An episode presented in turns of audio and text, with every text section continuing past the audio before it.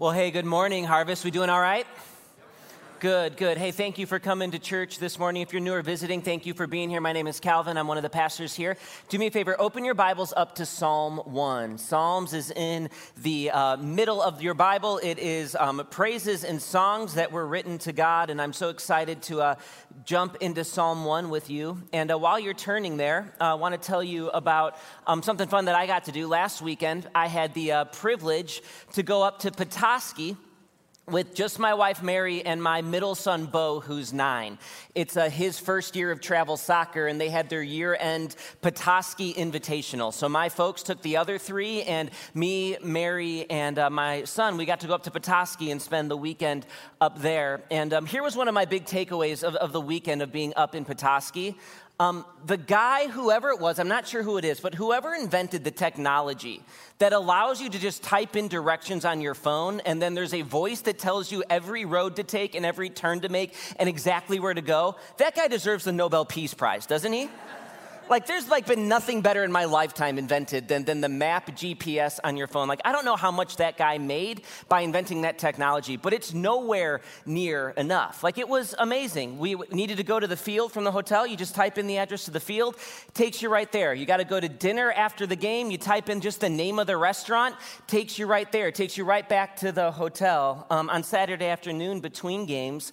Um, the where, where our hotel was it was kind of up on a hill and, and right across the street was a a Walmart, and, and next to the Walmart, you could see a, a Starbucks.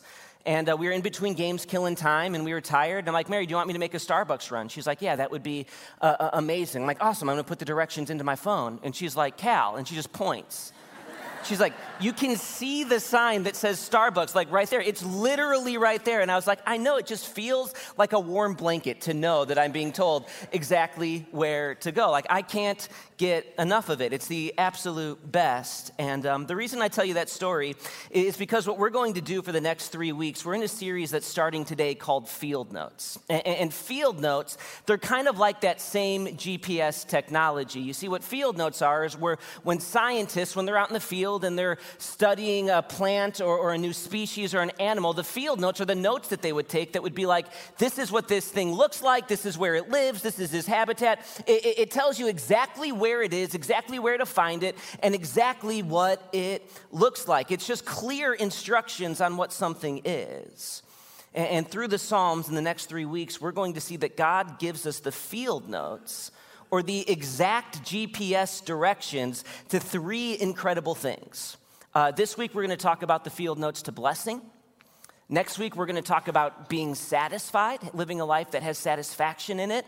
And, then the third is the idea of integrity. And here's why I'm excited about this message because these three things, I think if I were to ask any of you, do you want to have a life that's full of blessing, satisfaction, and integrity? Be like, yeah, I want those things. Those things are great things, but they seem elusive and vague, right?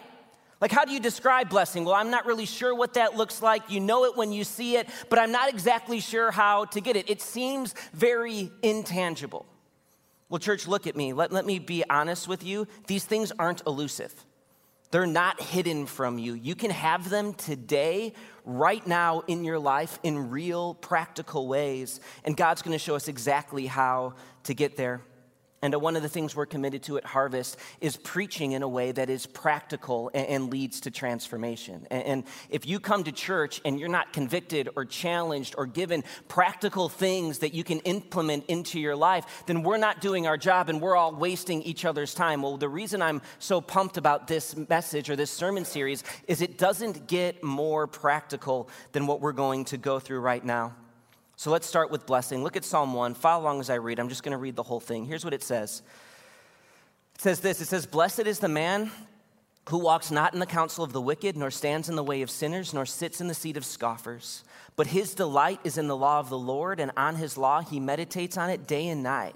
He is like a tree planted by streams of water that yields its fruit in its season, and his leaf does not wither. In all he does, he prospers. But the wicked are not so, but they are like chaff that the wind drives away. Therefore, the wicked will not stand in the judgment, or the sinners in the congregation of the righteous. For the Lord knows the way of the righteous, but the way of the wicked will perish. All right, so look at that very first line in, in, Psalm 1 Blessed is the man. And one of the things I need you to see, church, this is for everyone. I, I, I, love that. It's just blessed is the man or blessed is the, the woman. There's no qualifiers on who can receive this blessing.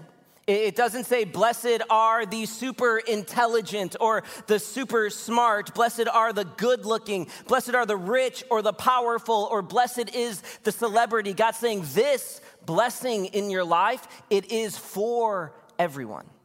And I don't know if you're like me, but so often I just feel like, man, I'm, I'm nothing and I don't deserve God's time or attention, let alone blessing. And if you're like me, what God's saying to you is, no, no, no, this is for everyone. Everyone can have this. The word blessing is most closely translated to supremely happy. It's happy is the man, joyful is the man, a, a, a, joy and happiness. God saying, I want you to know this, I want you to have it, and I want you to have a joy that cannot be taken away. So here's the big idea that's going to kind of set the trajectory this morning it's this it's that truly happy people live with deep and established roots. That if you want blessing from God, if you want to be truly happy, it has everything to do with what are you rooting your life to? What are the things in your life that are ultimate? It's all about having deep and established roots. Look at verse 1 again. Blessed is the man who walks not in the counsel of the wicked, nor stands in the way of sinners, nor sits in the seat of scoffers. And the first point we see right away is, is this is that sin always places us on a scary trajectory.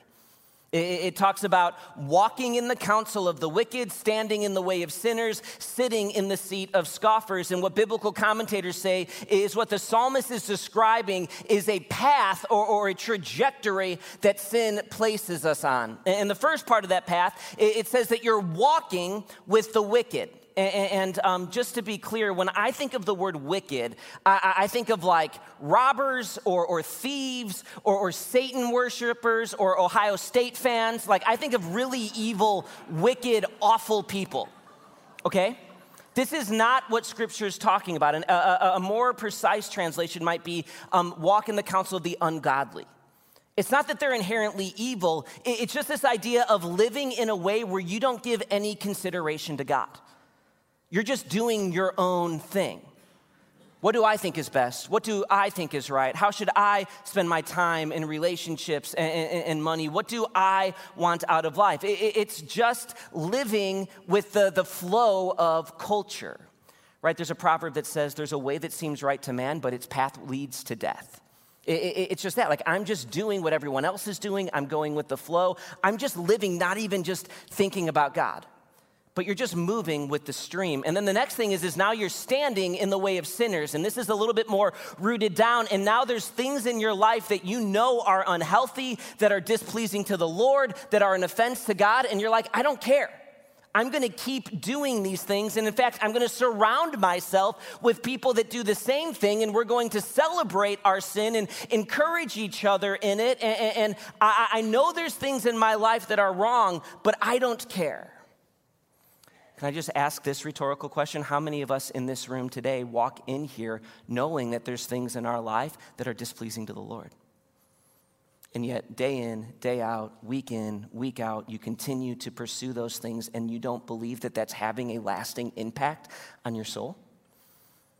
And then the third is, you move from standing with sinners to now you're sitting with scoffers. And now you're more rooted. It's harder to get up and move the other direction. And scoffing is the idea of now you mock the things of the Lord. You hate God and want nothing to do with Him and want nothing to do with people who would honor the Lord. And, church, here's what I would tell you in a dozen years of ministry, I've seen people walk down this path. I've seen people so on fire for the Lord get to a place where they want nothing to do with God and, and, and hate Him because they didn't deal with the sin in their life. And I don't have time to get into everything. I could preach a whole sermon on that one verse, but here's all I want you to know. What God's saying is, is there's a path that leads to death. Don't follow that way. There is not blessing for you down that road. If you want blessing, if you want happiness, don't go this way. But now God makes a contrast. Look at verse 2. Says, But his delight is in the law of the Lord, and on his law he meditates day and night. He is like a tree planted by streams of water that yields its fruit in its season, and its leaf does not wither, and in all he does, he prospers. And what happens in verse 3 is it's laid out to us very, very clearly what is a life that is blessing? What does this blessing look like? And we see three things that blessing looks like. Here's the first a life that is blessed is a life full of strength and spiritual health. Right? Look at verse 3. It says, He is like a tree planted by streams of water that yields its fruit in its season. This picture of a tree, which is the analogy the writer uses, it's something that's strong. It, it can't be moved. It's not going to be blown over by the wind. And this idea that it yields its fruit in its season, it, it just means that it's healthy. It accomplishes what it's supposed to do. It, when it's harvest time, it, it yields fruit. it can be dependable. It's trustworthy. It's reliable. It is strong and healthy. In church, what I need you to hear is listen, blessing, biblical blessing, is not a promise that life will always be easy. And even more importantly, it's not a promise that everyone's always going to like you. Do me a favor, turn to the person next to you and say, Not everyone's going to like you. Right? I love the anxious giggle at even having to verbalize that, right? Like, how much inner turmoil would we spare ourselves if we actually believed that? In fact, do you know what? Do you know that Jesus promises this to us? That we're not always going to be liked? In John 15, 18, and 19, it says, If the world hates you, know that it has hated me before it hated you. And if you were of the world, the world would love you as its own. But because you are not of the world, but I chose you out of the world, therefore the world hates you. Jesus promises, like, if, if you're upset that people don't always like you, he's like, look at me. People don't always love me. And, and, we're even teaching our kids now, especially my twin daughters, as they're entering into middle school, and friendships and relationships are so important. It, it's like, listen, not everyone's gonna like you, and it's okay. In fact, the invitation to follow Jesus is not an invitation to be liked by everyone, but it's an invitation to be known and loved by God. And what a greater pursuit that is. Amen? And so I'm trying to teach my girls listen, if a friend's mean to you or if someone teases you, it's not the end of the world. It can't shake your foundation. Root yourself in the love of God. Second thing we see a life of blessing is not only is it strong and spiritually healthy, but it thrives when the heat is turned up. It thrives when the heat is turned up. It says, His leaf does not wither. And it's this idea that when it gets hot, it, it, it doesn't shrivel up and fade away. It doesn't die. When, when, when life gets hard, and in church, again, look at me. Do you know the heat gets turned up on all of us, right? All of us will share seasons of suffering and pain and heartbreak and sorrow. But it says when, when, when you have a blessed life, it, it, it's not going to kill you or rob you of joy or wipe you out. And uh, one of the cool things about being a pastor is I get to see this play out on the ground floor all the time. Um, I know my dad mentioned this last week in his sermon, but we on Friday had the funeral of a man in our church named Les Toth. And Les was a just godly, sweet old man who was one of the first people to even be a part of our church. And he had been sick for a very, very long time, and he's home with the Lord now. And I was uh, texting with his son Jeff the day his dad passed. And uh, Jeff serves on our worship team. He's been a, a deacon, just a faithful, faithful man. And um, it was wild because I was texting him, you know, saying, I'm praying for you, I love you, I'm sorry. And what he responded to me was, he goes, Cal, he goes, I don't know how people get through this without the Lord. And he's like, well, There's such a peace and a joy and a hope, even though I've lost my best friend and even though my heart is broken. Like his leaf was not withering. There was a joy and hope that their family had that can only be of the Lord. I know I've shared this a couple times, but this year has been really, really hard for me personally because um, I have a cousin who lives in Orlando who's about six years younger than me. He's in his late 20s. And um, his uh, wife, he's a pastor just like I am, um, so we have a lot in common. And uh, his wife got diagnosed earlier this year with a terminal illness. And he's had to watch his, his wife physically um, have this disease just consume her body. And I tell you what, I was texting with him this last week, and here's what you see in my cousin an unshakable hope in Jesus Christ. God is good. He is worthy of our praise. He's present. He's answering our prayer. Our hope is in Jesus. It's like, man, his leaf is not withering, even though the temperature is turned up to, to a level that's like, man, I don't know how he could get through that. but his leaf does not wither. It's real blessing. Then here's the third thing blessing looks like it's lasting fruitfulness. It says, In everything he does, he prospers. And this word prosper, what it means is to push forward or to continue to move. It's a lasting endurance, faithful to the end, not gonna check out, not gonna flame out, not gonna waver, but, but in all that he pursues, there's going to be a moving forward. You're going to see the impact uh, uh, of God on this person's life. They don't ride the roller coasters where one day everything's perfect and the next day I'm despondent and I don't know where God is. There's a steadiness, there's a depth to his walk.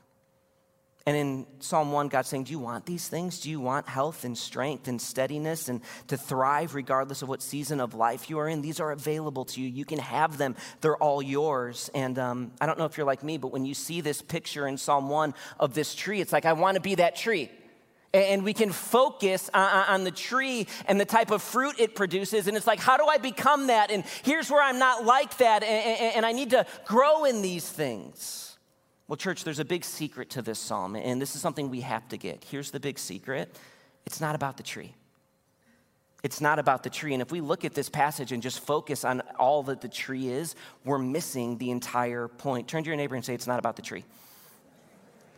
Okay, here's what it's about it's about where the tree is planted. Look again at verse 3. It says, He is like a tree planted by streams of water. The reason the tree is strong, the reason the tree is healthy, the reason the tree produces fruit, it's not about the tree itself. Trees don't become strong based on their own strength. It has everything to do with where are they rooted and where are they planted. And this tree has planted itself by an eternal, never ending source of life and vitality and strength, which allows the tree to grow strong. It's not about the tree, it's about where the tree has set down its roots. So the question is, is what do we have to root ourselves to? If we're going to have this blessing of God in our life, well, we see it right in verse 2. And verse 2 is the key to this entire psalm. Here's what it says says, But his delight is in the law of the Lord, and on his law he meditates day and night. Okay, here's the field notes. Eh, go to the next slide for me, please. As clearly as I can say it, this is what verse 2 says. It says, You will find blessing when you love and root your life to the word of God. He's saying that's the key. That is the stream. That is what will produce all of the blessings that you want from the Lord if you love and root yourself to God's word. He goes, It's right there. Love it, delight in it, meditate on it. This is the key. This is the field notes. In church, it makes sense, right? Like the greatest commandment that God gives us is that we should love the Lord our God with all of our heart, soul, mind, and strength. Well, here's the question How do we love God? Well, we can't love him if we don't know him, right? How do we know God? Well, we know him through his word. This is the blessing, church, we're looking for right here. But look at me. We neglect it, don't we? Like, if we were honest, for most of us, the vast majority in this room, God's word is nowhere near to, uh, to a priority in our life. I was listening to a message this week from John Piper, and um, most of you probably are familiar with that name. John Piper, um, he was pastored for like 40 or, or years or so at Bethlehem Baptist Church in Minneapolis, Minnesota. And, and I would say if there was a Mount Rushmore of faithful biblical preachers in America in the last 50 years, John Piper's face is probably on there twice. Like he's that good and, and he's that known for just his faithful biblical teaching and he was preaching on Psalm 1, and he told his church, he goes, About 10 years ago, I did a survey for my church, and one of the questions was, is how much time do you guys spend in God's Word on a daily basis? And he goes, When I got the answers back, I was so depressed and so despondent. He goes, It's the closest I've ever been in ministry to quitting. And he goes, I told my staff, never do this survey again. I can't take the answers. It's too hard for me to hear. Church, would we do any better? I'm consistently blown away by how biblically illiterate most American Christians are. We don't know the God we claim to love and worship. And if you were to ask our pastors, every week we deal with situations in people's lives where they're just living ignorant to God and to His Word and doing whatever they want, doing whatever they think is right, and, and claiming that under the banner of Christianity when it looks nothing like the God we worship. And then we wonder why our lives aren't filled with blessing, why our lives are chaotic, why God feels so far away. It's that we don't know the God that we claim to love and worship. So, what I want to do right now is spend the rest of our time making the argument why God's word is the stream of life that will lead to blessing. I want to argue why this psalm is right. So, look at verse 4. There's another contrast here. He goes back to the wicked. He says, The wicked are not so, but they're like chaff that the wind drives away. Therefore, the wicked will not stand in the judgment, nor the sinners in the congregation of the righteous, for the Lord knows the way of the righteous, but the way of the wicked will perish. Okay, here's what he's saying. Third thing we see from this text is that other streams will always run dry. He, he's saying the righteous, they're like a tree that is unmoved that yields fruit, but the wicked, they're like chaff that the wind drive away. And I don't know if you guys are familiar with what chaff is, so I have a picture of it in the next slide. Um, what chaff is, it was just the kernel around a seed of grain and it was super light. It wasn't rooted to anything. So when harvest would happen, the way they would separate the wheat, which was valuable, from the chaff, they just throw it all up in the air, and, and the wind would drive away the chaff because it was so light and not rooted to anything. And he's like, this is what the ungodly are like. They haven't rooted their life to anything. So when the wind comes, when the heat gets turned up, they're just driven away and they fade. There is one everlasting, never changing, transcendent reality in this universe, and that is our God. Nothing else will last. Nothing else has stood the test of time. Nothing else brings blessing and security. And by the way, we try to root ourselves to other things all the time. Right, I would say the popular one right now in our culture is this idea of I've just got to be true to myself. How many of you have heard that phrase? Super popular, right? Like I'm just going to, and that's that's a rooting statement, right? My ultimate reality is going to be me. I just have to be true to myself, and whatever I feel, I've got to be true to that. Do you, do you know how terrifying that is for everything in your life? If the only thing that you have to root yourself to is you, then every relationship, every job, every place you live, there's no security in any of it because you can change your mind at will. Like, we don't even know what we're gonna have for lunch this afternoon. And we wanna build our lives on how we feel at any given moment. There's no security in any relationship if the only thing you're beholden to is yourself. Like, how does a marriage work if both sides are ultimately just being true to themselves? Whenever it gets hard, whenever there's challenges, whenever emotions change, the whole relationship is at risk. There's no security there. Another thing we try to root ourselves to is being a good moral person. Well, I'm just going to be good and, and, I'm going to be moral, and that's enough, and I'm going to be a benefit to society. Well, here's the problem with that, church morality changes, it's a moving target. Like, here's an example 25 years ago, it, it, was out of the realm of possibility that gambling could be legalized across our country. Right? Gambling was reserved for Las Vegas, Sin City, right? Or, or sketchy people who kind of lived on the outskirts of society. Now, you can't watch a sports game without 50 advertisements encouraging you to gamble. Why? Because our government realized there's a lot of tax dollars to be made if we legalize gambling. Morality shifted because there was a financial benefit. Right? I don't have to tell you that the morality of 40 or 50 years ago looks almost 180 degrees different than it does today. In some ways, it's better today. In a lot of ways, it's worse, but it changes. There's no security in that. And ultimately, you're just, again, putting your hope in yourself. Well, I'm going to root myself to my one true love, to someone else. And I'm going to put all of my hopes and dreams and, and, and security on another person. Well, here's the problem like, life is fragile. You're a car accident away from losing everything. And by the way, I've said this before that I love Mary more than anyone in this world, but she wasn't designed to carry the weight of my worship.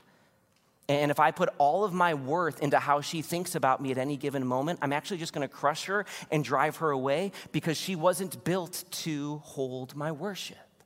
You'll destroy the very things you love most. Well, I'm going to put it in financial security and my job and wealth. Well, here's the thing markets crash, don't they? We're learning this prices soar, jobs make cuts. People in a room completely disconnected from you can make a decision that can take your job away. It can change. right? Well, I'm going to put it in politics and in America. And listen, these are good things. Politics isn't a bad thing, but here's the problem with politics every two years, the game changes. You can be winning and happy and have the people you want in power, and then the midterms come and then they lose all the power, and now you're despondent and you're devastated. This is why people lose their mind around elections because they're following a God and they're worshiping something that can't bring them security. It doesn't look like fruit yielding itself in its season, does it? Not a bad thing, but not an ultimate thing. Look at verse 6. I love this. It says, For the Lord knows the way of the righteous, but the way of the wicked will perish. I heard a pastor say it this way it says that God is the author of reality. He is the most real thing in the history of the universe. So every moment we spend knowing God, loving God, rooting ourselves to His Word, we are pursuing the most real thing and the one thing that will last forever. There's one name that is above every other name. It's the name of Jesus Christ. There's one thing that lasts root yourself to Him. Okay, so now we need to ask the question what does it look like to root ourselves to God's Word? What is biblical meditation? Well, I think we see three things. Um, biblical meditation is first, filling your mind with the right things. It's filling your mind with the right things. It says, But his delight is in the law of the Lord, and on his law he meditates on it day and night. And it's interesting, when we think of the word meditation, we think of meditation from Eastern religions, and, and you probably think of someone sitting cross legged, closing their eyes, going like this. And the whole goal is to clear your mind, right? Remove distraction, clear your mind, don't think of anything, just, just, just focus on nothing. Well, biblical meditation is actually the complete opposite. Biblical meditation is filling your mind with the right things, or another way to say it, it's talking to yourself about the right things. Right? Like I've said this before, that no one talks to yourself more than you, right? Right? You talk to yourself all the time. This entire time I've been preaching, you've been talking to yourself. Stop it, it's my turn, right? We can't turn our own voice off. Okay, so, so what biblical meditation is, is it's talking about the right things, it's knowing God's word. And, and by the way, I hope this happens today as we leave here. We've opened God's word, we've read it, and I hope that as you go this afternoon, you start asking yourself, man, what am I rooted to? Do I delight in God's word? Do I look like someone who has the blessing of God in their life, or does my life more reflect someone who's ungodly? Like we talk to ourselves about this, we wrestle with these things. And then here's the big one meditating on God's word is building a successful filter. And this is how rooting yourself to God's word leads to success. If you take notes, um, underline this one. This is the key point. When you fill yourself with God's word, you build a godly filter by which you process life in a way that leads to success and blessing. So let me play this out very, very practically again for you. So when I think of my marriage, and how I'm supposed to treat my wife. And, it's like, all right, how, how do I love my wife practically today?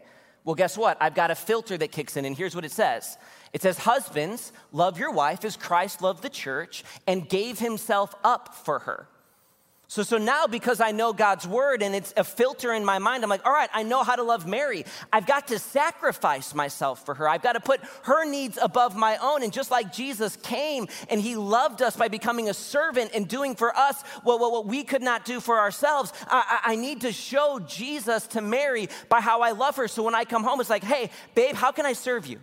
What would make your life easier? Do you want me to take the kids? Can I run errands for you? And this idea of me leading my wife, it's not me being the boss or me having the final say. It's me loving my wife sacrificially like Christ has so graciously loved us. I have a filter which will lead to blessing in my marriage. Right again, last weekend I was at Petoskey and my uh, son's team, they made it all the way to the semifinals and they lost a heartbreaker and my son played his heart out. He did his best, and it was super heartbreaking because the last five minutes, my son knew that he was their team was going to lose. So he's out on the field and he's playing, and I can see just tears are running down his face, just crying. And it's like, all right, my, my son's heart's broken. How do I parent in this moment? Well, the filter kicks in, and it says, Parents, bring up your children in the fear and instruction of the Lord. So, guess what I did? I sat with Bo, gave him a hug after the game, and on the drive back, which is like five hours or whatever from Petoskey, Petoskey is far away, just FYI. Um, I, I told Bo, I said, Hey, Bo, I'm so proud of you. You played great, but here's what I want you to learn. This is why sports make a bad God. because you lose and it rips your heart out. And you can play hard and you can love sports, and I love that you love it, but don't make it an idol. You know what doesn't let you down? You know what doesn't fail you? You know what doesn't leave you feeling like this? Jesus doesn't. And I used it as an opportunity to shepherd my son's heart because the filter kicked in right when i wake up in the morning and it's 3.30 and i'm anxious and i'm freaking out because i have a tough meeting that next day guess what clicks into my mind the lord is my shepherd i shall not want he makes me lie down in green pastures. He leads me beside still waters. He restores my soul. Be anxious about nothing, but in everything with prayer and supplication, make your requests known to God, and the peace of God, which surpasses all understanding, will guard your hearts and minds in Christ Jesus. And I'm learning that, okay, I don't have to freak out. I can trust God. I don't need to be anxious. He's with me. He's my good shepherd. He's going to lead me through it. Anger. I had a uh, really, really hard phone call I had to have with a friend on Friday. And um, there was a, an issue between us. I wanted to resolve it. I just felt a check in my spirit that things weren't right. And um, I, I, knew I was going to have to make a tough phone call. And, and all of a sudden in my mind, what clicks is the anger of man does not produce the righteousness of God. So I'm like, before I make this phone call, I, I've got to be committed into my heart. I'm not going to come in guns blazing and angry it's not going to lead anywhere well. So I prayed about it and took my time and, and went into it with an attitude I'm going to honor the Lord even in this difficult conversation. And the conversation went amazing. It was really, really a blessing, but, but it's because the filter clicked in, right? When I'm sad, the Lord is near the brokenhearted and He saves the crushed in spirit and He will wipe away every tear we've ever cried. When um, it's work, right? Work hard is unto the Lord. See, what happens is, is when we meditate on God's word, it develops a filter in our mind so we don't have to wonder what we're supposed to do. And it leads to a life of blessing and success. It turns us into that tree that we desire to be. Okay, but here's the third thing um, it's not a checklist. It's not a checklist. It says, His delight is in the law of the Lord and we have to approach God's word with the right motives. And way too often, I see Christians, when we think of reading the Bible, we think of it as a chore or as homework or as a checklist, something we have to do. And I don't understand that, church, because here's why. Like, imagine if I went to Mary and I was like, hey, um, I know I'm supposed to love you. And I know I'm supposed to compliment you as your husband. So, what I've done is I've set an alarm in my phone, and every day at nine o'clock, it's gonna go off and I'm gonna compliment you and I'm to tell you I think you're beautiful and that I love you, and, and, then I'm good for the next day. Then when the alarm goes off, I'm to do it again. How would that go for me? Thumbs up or thumbs down? Not exactly crushing it with the romanticism there, right? And yet we approach God like this all the time too, right? Well, I know I'm supposed to read the Bible, so I guess I will, but I don't really want to. There's a bunch of other things I'd rather be doing that are way less valuable. You see, the problem is, church, and here's what I believe ultimately, we don't trust God. Psalm 119 says, Your word is a lamp unto my feet and a light unto my path. Do we believe that? Do we trust God in that? John 8, this is what Jesus says. He said, So Jesus said to the Jews who had believed in him, If you abide in my word, you are truly my disciples, and you will know the truth, and the truth will set you free. He's like, if you hold on to my word, you're going to live a life of freedom and blessing and joy. In church, here's what I would ask. If you're on the fence, like, is this a good idea or is this something that I should pursue? What has Jesus done to make you not want to trust him? Has there ever been anyone else who has loved you more faithfully, more, more passionately, who has given himself more for you than Jesus Christ? God came to earth and suffered and died for the penalty that we deserve for our sin. That's how much He loves you. And He says, I love you so much, I didn't just want to die for your sins, for after this life, I want to give you a life that is full of blessing and joy and vibrancy. Here's how it is I've told you exactly what to do. What else could He possibly do to earn your trust, church? Can I, can I ask you that? And I ask you that because I love you. So here's the question I want to close with it's this it's very, very simple. What are you rooted to? What are you rooted to? Um, in the 90s, a, a, really, really popular movie came out. The movie was called um, Indecent Proposal. Some of you may have seen it, and I won't make you raise your hand if you have. Um, It had uh, Robert Redford in it, it had Demi Moore, it had Woody Harrelson, and the plot was really, really ingenious. You, you see, the plot of Indecent Proposal is, is Demi Moore and Woody Harrelson, their characters, they're a young married couple who are happy, they love each other, they're in a thriving marriage relationship. And Robert Redford, he's an older man and he's very, very wealthy and well off. And he approaches the couple and he says, I think your wife is beautiful. And he says, I'll give you a million dollars if you let me have one night with your wife. And, and, here's what that movie was ultimately getting at, which is why I think it struck such a chord with the American public. It's asking the question what's ultimate in your life? What ultimately are you rooted to? And, and for that movie, the question was is, is there a price on your marriage? and the faithfulness and the fidelity of your marriage? Is there a price? Well, what Psalm 1 is asking us is saying, what are you ultimately rooted to? See, here's the thing roots limit you. You can't be whatever you want, do whatever you want, go wherever you want. There's certain things it's like, no, I stand on this and I'm rooted to this and I will not move. And here's what Psalm 1 is saying it's so much better to be rooted to the stream that will give life and blessing than the freedom to chase everything that's going to leave you wanting. What is ultimate in your life? What are you rooted to? And again, this series is all about getting after the practical. So I want to close with three practical steps to pursuing God's word and pursuing deep roots. Here's the first um, when you get into God's word, take smaller chunks more often. I don't know if a pastor, if I'm going to get in trouble for saying this. Um, one of the things that I am so, so out on are like the reading plan, where it's like read the Bible in 90 days. I don't even really love reading the Bible in a year. Here's why I, because it becomes more about what we've done than what God has accomplished through us. I think that's a danger. But the other thing is, is when you're reading 40 chapters a day, you're remembering nothing. It's too much. So here would be my encouragement take one chapter in the gospel and read it when you have coffee in the morning and read it when you have coffee at lunch. And if you're like me, read it when you have coffee in the afternoon at, 2 when you're still tired somehow, right? Um, read one psalm and read it over and over again because then your mind's going to settle on it and you're going to think about it and, and, and things are going to pop up where it's like, oh, I see what this means for me.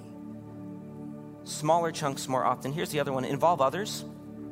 Uh, one of the things we did in our small group this year, we used the app He Reads Truth and She Reads Truth, and the girls had their own plan and the guys had their own, and it was just small devotionals that we would do. But the cool thing was, is after you did it, you could check off that you completed the day. And then on Friday, all of the guys in our small group, we would send a screenshot that all of them were checked off and completed. And, we held each other accountable and we did it together. And the cool thing was, is it led to a lot of really cool conversations. Involve the family of God. You're not an island. You don't have to figure this out by yourself. And then here's the third incorporate prayer. Trust and believe that God's Spirit moves when His Word is opened. So before you read, just ask a quick prayer Hey, God, would you show me what you'd want me to see today? Whether that's about you and how I can follow you or worship you, whether that's about me and things I need to repent of. God, would you just speak to my heart through your word? And I promise you, if you're faithful to do these things, you're going to see real tangible blessing. You know why? Because God is unchanging and He does not lie. The question is, is will we trust Him? Let's pray.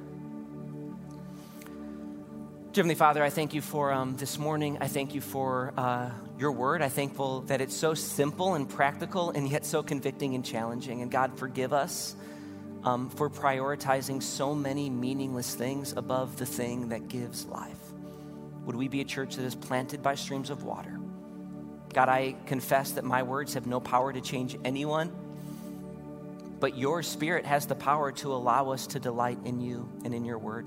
So even as we sing about a firm foundation that's only found in you, would you move our hearts right now? We love you. It's in your son's name we pray. Amen.